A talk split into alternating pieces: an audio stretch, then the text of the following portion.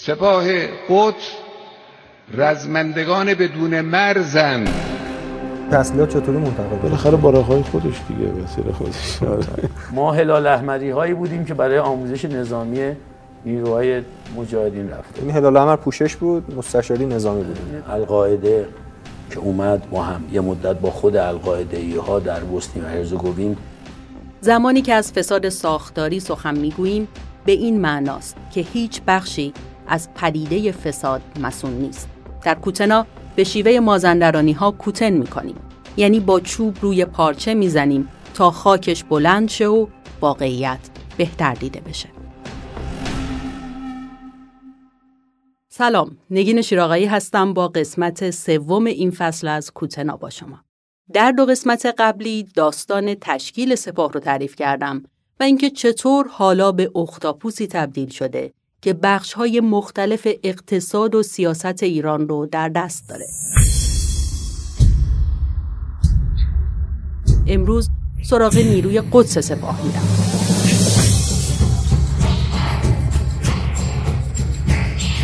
از تشکیلش میگم و جنگ بوسنی و شروع پروژه قاچاق.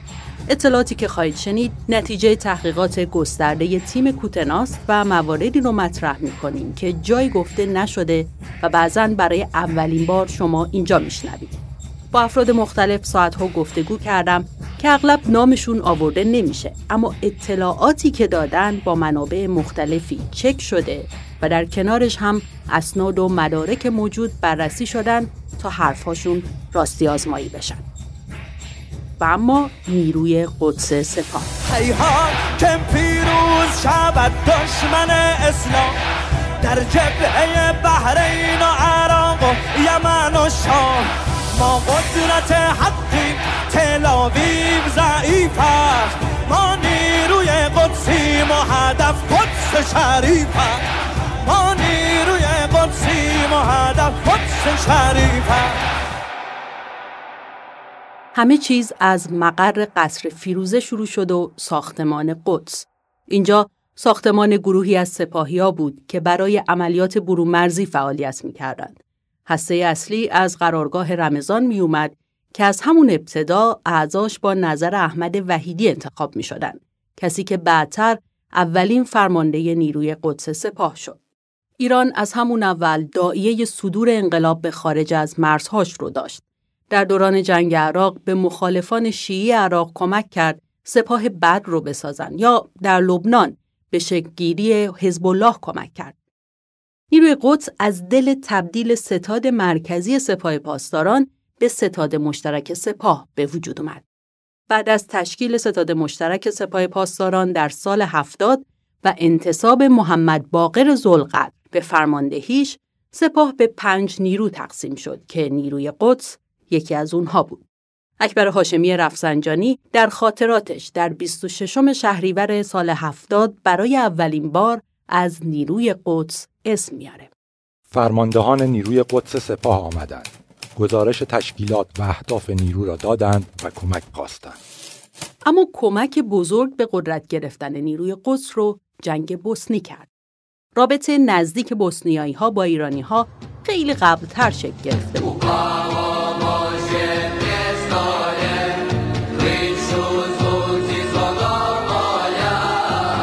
آلیجا عزت بگوویچ اولین رئیس جمهوری بوسنی و همراهانش از پیروان روح الله خمینی بودند و حتی در بهمن سال 60 شمسی برای سالگرد انقلاب اسلامی به ایران سفر کرده بودند و در کنفرانسی برای اتحاد شیعه هم شرکت کردند که یک سال بعد در یوگسلاوی سابق به خاطر همین زندانی شدند.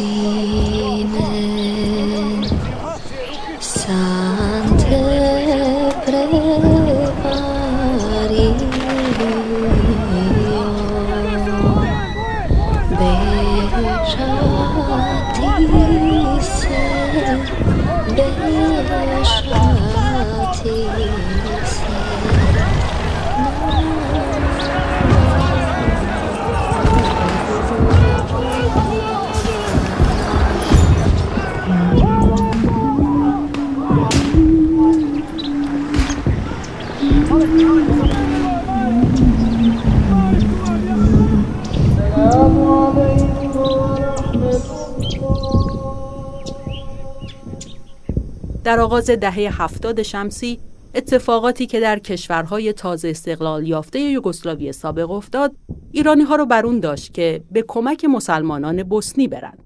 کشداری بزرگ در جریان بود و جامعه جهانی هنوز واکنش رسمی نشون نداده بود. برای اولین بار بودجه ویژه برای نیروی قدس و کمک به بوسنی در نظر گرفته شد.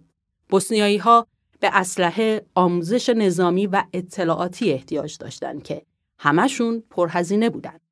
بعدها سعید قاسمی از سپاهیان حاضر در بوسنی اینطور تعریف می‌کنه. شما اونجا نقشتون جهادی بود، نظامی بود، مستشاری بود. الان دیگه میشه گفتش که نقشی بود چون دیگه همه الان. می‌دونند اینها ما هلال احمدی هایی بودیم که برای آموزش نظامی نیروهای مجاهدین رفته یعنی هلال احمر پوشش بود، مستشاری نظامی بودید. دیگه دیگه همه چون آمریکایی‌ها تو کتاباشون نوشتن اینا مدارک اون اینا نوشتن چندین کتاب تا حالا در اومده اینها هاشمی رفسنجانی در خاطراتش در دهم مرداد سال 71 از کمک به بوسنی میگه. آقایان احمد وحیدی، شمس یا همان محمد رضا نقدی و ابتهی از سپاه آمدند. گزارش سفر به بوسنی و هرزگوین و بردن اسلحه با پرواز هواپیمای 747 را دادند. اوضاع جنگ و زندگی مردم را گفتند تأثیر انگیز است و به نظر می رسد کسی به داد مسلمانان آنجا نخواهد رسید. سلاح، نفت، مشاوره نظامی و حضور نمایندگان سیاسی ما را خواستند. کمتر از یک ماه بعد یعنی هفتم شهریور ماه باز هم برای پول به سراغ رفسنجانی رفتن. آقایان احمد وحیدی و فریدون مهدی نژاد در اصل سلیم مهدی نژاد که نام سازمانی فریدون وردی نژاد است از حفاظت اطلاعات سپاه آمدند و برای بوسنی و هرزگوین کمک بیشتر خواستند یکی از سرداران سپاه که در بوسنی حضور داشت به من گفت پولی که در این دوره به بوسنی سرازیر شد هر روز بیشتر می‌شد. این بودجه ها از محل های مختلفی تامین می‌شد. بخشی از مردم جمع می‌شد و قلک ها و صندوق های کمک به بوسنی در مدارس و مساجد کشور توزیع می‌شد. بخشی هم به ویژه در سالهای آخر از مالیات کالاهای لوکس برای کمک به بوسنی می اومد که البته رسما اعلام نشده بود. بخش دیگری هم از بودجه رسمی کشور تامین می‌شد. مثلا در یک مورد رفسنجانی در خاطرات شهریور سال 72 از هیئت بوسنیایی میگه که اومده بودن ایران و روز 22 شهریور ماه به کشورشون برمیگشتن. آقای ایوب گالیچ از شیرینی های ایران خیلی تعریف کرد. گفتم چند کیلویی که در سالن فرودگاه بود همراهشان کنند یک میلیون دلار از قیمت محموله نفتی که برایشان در نظر گرفته ایم به او دادم. به سوی کویت رفتند از سفرشان راضی بود. اینها بخش های رسمی بودجه بوسنی بود. اما این جنگ بودجه غیر رسمی یا محرمانه هم داشت. یکی از کسانی که به شرط نیاوردن نامش با او صحبت کردم از افرادی بود که دسترسی بالایی به بخشهایی از کشور در اون زمان داشت. می گفت در بازدیدی از جزیره خارک به چشم خودش دیده که کنتور چاه نفتی کار نکنه اما در حال استخراج نفت باشه. این نفتی بود که برای بوسنی فروخته شد و بخشی از بودجه محرمانه بود.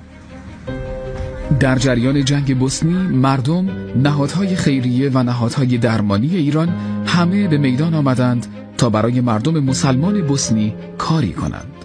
از بین نیروهای ایرانی که برای کمک به مردم مسلمان بوسنی وارد این کشور شدند سه ایرانی به شهادت رسیدند. محمد حسین نواب بهنام نیکنام و رسول هیدری نواب طلبه جوانی بود که با زحمت خودش را به بوسنی رساند. او برای فعالیت های فرهنگی و کمک به زندگی مردم بوسنی تلاش می کرد و در همین راه هم شهید شد. سید محمد حسین نواب یکی از کشته شدگان جنگ بوسنیه. اما برخلاف اونچه که جمهوری اسلامی سعی کرده نشون بده در درگیری در بوسنی کشته نشد. در یک چمدون حدود 150 هزار مارک برای جنگ بوسنی همراه داشت. در شهر موستار اشتباهی در بخش کروات شهر پیاده شد و راننده تاکسی که فهمید این همه پول نقد همراه این فرده همونجا او رو کشت. حالا اسمش به عنوان یکی از شهدای جنگ بوسنی بزرگ شده. شهید نیکنام یکی از کارکنان وزارت امور خارجه در بوسنی بود که در جریان برگرداندن پیکر شهید نواب در یک سانحه به شهادت رسید. منابع آمریکایی هم به بودجه زیادی که ایرانی ها پای جنگ بوسنی ریختن اشاره می کنن. مثلا به گفته اونها ایران در یک نوبت نیم میلیون دلار پول نقد به زدبگویچ داده بود. این روند در نیروی قدس نوپا به روال تبدیل میشه و بعدا بخشی از ساختار.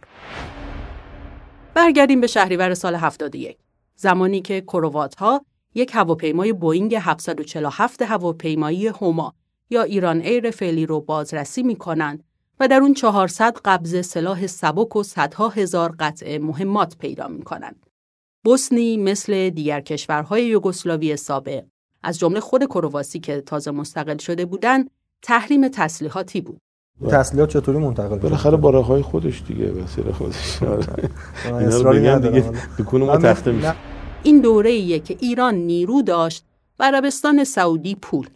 در این دوره ایران با القاعده هم همکاری می‌کرد و از نیروهای اونها برای جنگ با سربها استفاده می‌کردند. ولی واقعیتش اینه که در بوسنی حضور ما و به طبع ما القاعده که اومد ما هم یه مدت با خود القاعده ها در بوسنی و هرزگوین که استیل ما رو گرفته بودن از سربند و پرچم گرفته گردان فلان گردان فلان اینها گردان همس سید و شهدا گردان فلان.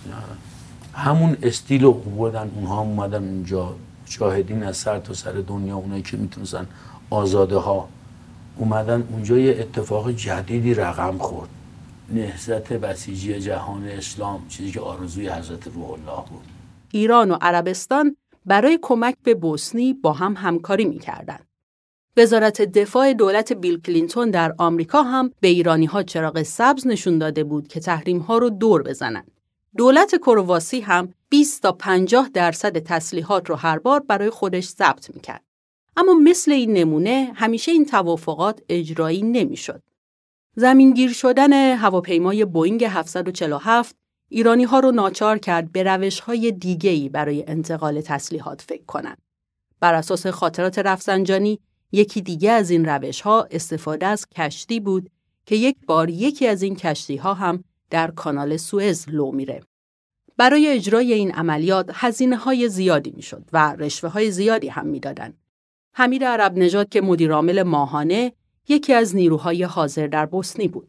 در دو سال اول در بوسنی کامل مستقر نبود اما خیلی زود مسئولیت هماهنگی و جابجایی نیروها و حتی بیشتر از اون رو به عهده گرفت.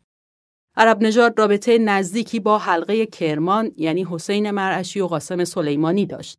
در همین جنگ بوسنیه که عرب نژاد مسئولیت ماهان رو به عهده می‌گیره و نیروهای نظامی نیروی قدس رو با ایلوشینهای ماهان که اون روزها هنوز حتی در ایران هم ثبت رسمی نشده بودند جابجا می‌کنه.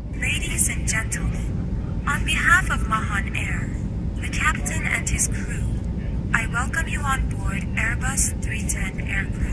درباره ماهان، رابطش با نیروی قدس و فساد این شرکت در اپیزود یا قسمت پنج این فصل از کوتنا بیشتر تعریف می‌کنم.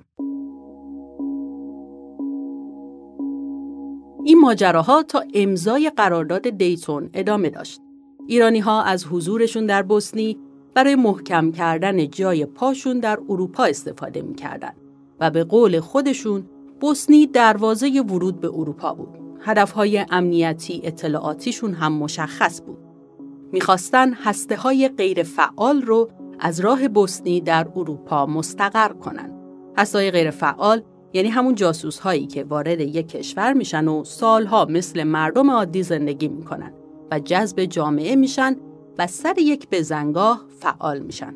هدف دیگه ایران شبکه سازی برای اهداف اطلاعاتی امنیتی بلند مدت بود. حزب اللهی کوچک در قلب اروپا خطر بزرگ این لبنان نیستش بخواد جمعش بخواد بکنی اینا بلا اینا این تو وسط اروپا اینجا در عین حال ایران تلاش می‌کرد هر طوری شده به آمریکا هم ضربه بزنه.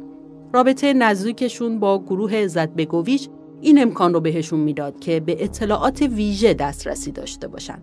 مثلا وقتی در سال 95 میلادی یا 74 شمسی رئیس دفتر تازه CIA در بوسنی وارد این کشور میشه بوسنیایی ها سریع به ایرانی ها میفروشنش و ایرانی ها هم نقشه ترورش رو می‌کشن. آمریکا مجبور میشه این فرد رو سریع خارج کنه. در کنارش ایران به نیروهای القاعده هم کمک می‌کرد تا از دست آمریکایی ها فرار کنند. از جمله چهار نیروی القاعده که به ایران برده شدند. پاییز همون سال قرارداد دیتون امضا شد و آمریکایی ها دولت بگوویچ رو تحت فشار گذاشتن تا ایرانی ها رو اخراج کنه. یکی از اعضای حاضر در جلسه با بگوویچ میگه رئیس جمهور بوسنی آب پاکی رو روی دست ایرانی ها ریخت و گفت باید سریع خارج شن. نیروهای اسپورت دو روز بعد در فرودگاه بوسنی هواپیماهای ماهان رو بازرسی کردند و گفتند دیگه حق ندارید به اینجا پرواز کنید. حضور ایران به شدت کمرنگ شد اما هیچ وقت از بین نرفت. هنوز هم ایران مراکز فرهنگی در بوسنی داره که بودجه های غیر شفاف دارن و مشخص نیست چقدر فساد در اونها اتفاق میافته. در این دوران بحث قاچاق هم شدت بیشتری گرفت. در مورد قاچاق اسلحه در بوسنی اشاره کردیم. این قاچاق خیلی زود به راهی برای درآمدزایی هم تبدیل شد و حتی در کشورهایی مثل نیجریه، کنیا، سودان و سنگال اعضای نیروی قدس به این جرم دستگیر و محکوم شدند. دو منبع که شرط کردن نامشون گفته نشه، روایت مشابهی از مجوز قاچاق مواد مخدر دارند. اونا میگن در دوران جنگ ایران و عراق این استدلال پیش روح الله خمینی برده شد که نمیشه قاچاق مواد مخدر رو کامل کنترل کرد و در عین حال می‌تونه برای ما درآمدزایی کنه. اگه ما خودمون این مواد رو به کشورهای کف ببریم به اونها ضربه هم می‌زنیم. گفته میشه خمینی قبول کرده به شرط اینکه این مواد مخدر در داخل ایران توزیع نشن. باب هروئین و تریاک و مواد مخدره و مشروبات یک باب است که کسانی که عادی بشن به اینها دیگه ازشون کار نمیاد حدود دو دهه بعد اداره مبارزه با مواد مخدر آمریکا در پروژه کاساندرا به کنترل جمعیت در کشورهای منطقه خاورمیانه با توزیع مواد مخدر توسط گروه های تحت حمایت ایران اشاره می‌کنه. وارد شدن به بازار قاچاق برای نیروی قدس یک مزیت بزرگ دیگه هم داشت. به شبکه سازی کمک می‌کرد. آنریاس کریک مدرس دانشگاه کینگز در لندن تحقیقات گسترده‌ای روی شبکه قاچاق ایران به ویژه در منطقه خلیج فارس انجام داده. درباره این شبکه ها بیشتر توضیح میده. سپاه پاسداران برای امور امنیتیش روی شبکه سازی حساب کرده. اینها معمولا گروه های اقلیت شیعه هستند. مثل خیلی از گروه های شبکه های لبنانی فعال در غرب آفریقا یا آمریکای جنوبی. درباره شبکه های قاچاق در خاور میانه مسئله اصلا فرقه ای نیست. کاملا بر اساس منفعت طلبی تعریف شده. اینجا به گروه های وفادار نیازی نیست. وفاداری چیزیه که برای عملیات های اطلاعاتی و تروریستی لازمه. در اون نوع عملیات لازمه که افراد به ایدولوژی رژیم پایبند باشند. اما برای قاچاق به این وفاداری نیازی نیست. حتی ممکنه کسانی با جمهوری اسلامی دشمنی هم داشته باشند اما با این شبکه های قاچاق همکاری کنند چون پول زیادی گیرشون میاد این مثلا درباره امارات متحده عربی به طور مشخصی صادقه عملیاتشون در امارات با شرکت های اماراتی انجام میشه که هیچ ارتباطی با ایران ندارن. هیچ دلبستگی به ایران ندارن. و باید بگم که خیلی هم به رژیم امارات وفادارن. اما خب پای پول زیادی در میونه. نمونه هایی بوده که حتی افراد خانواده سلطنتی امارات با سپاه پاسداران همکاری کردند. یک نمونه ای در فجایره بود که مثلا خانواده حاکم فجایره در یک پرونده نفتی درگیر شده بود که مشخص نبود این نفت از کدوم کشور میاد.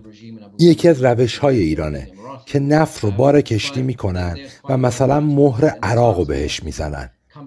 مواردی بوده که این محموله ها به امارات رسیدن و مرجع محموله مشخص نبوده.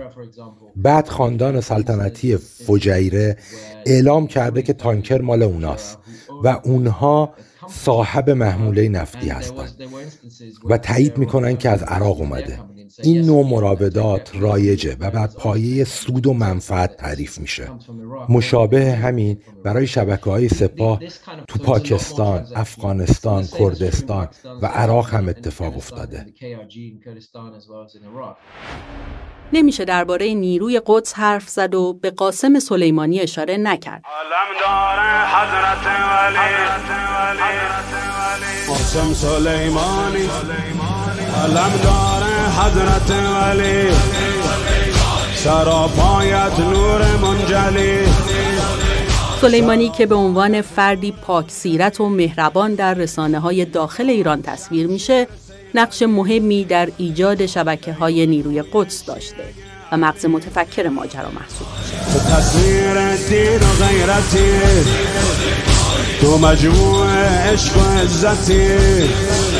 کسانی که از نزدیک باهاش آشنان می‌دونن که پشت لبخندش قصاوتی پنهان بود که باعث شد بتونه مرزهای نفوذ نیروی قدس رو تا آمریکای جنوبی و چین گسترش بده. دست ظلم می شود قلم.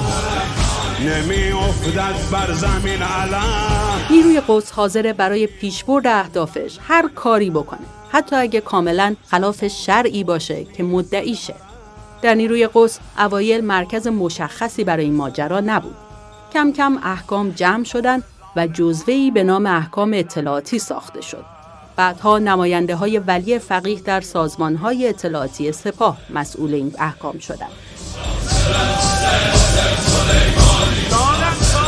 مثلا حکم خوردن گوشت خوک یا الکل چیه؟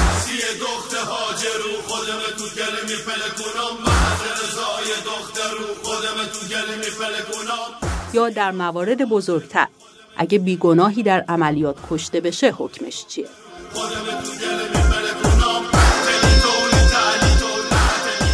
این روندیه که در وزارت اطلاعات ایران هم پیگیری میشه.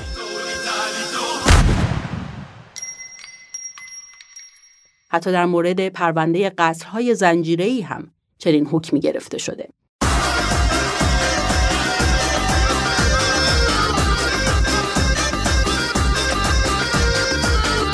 سپاه قدس رو به عنوان یک مجموعه و سازمان اداری صرفا نبینیم بلکه به عنوان یک نهاد انسانی و دارای انگیزه های بزرگ و روشن انسانی مشاهده کنیم. سپاه قدس یک نیرویی است که با صدر به همه جا و همه کس نگاه می کند رزمندگان بدون مرزند رزمندگان بدون مرز. في طيارة اللي هي قذيفي قذيفي إحنا قصة جدا بضحك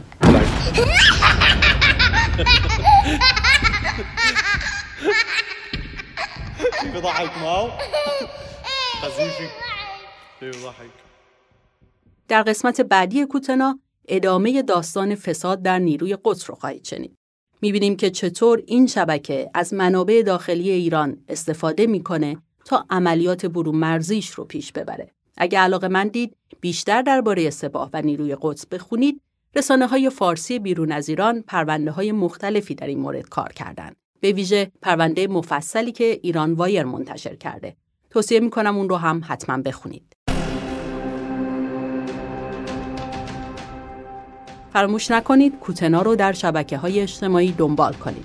شناسه کاربری کوتنا در اینستاگرام KUTENA پادکست رو دنبال کنید تا به بخش های بیشتری از این روایت ها دست پیدا کنید که در پادکستمون فرصت پرداختن بهشون نبود. ممنون که با کوتنا همراه هستید. مهمترین کمکی که می‌تونید بکنید همرسانی پادکسته. تهیه کننده این فصل مسعود کاظمی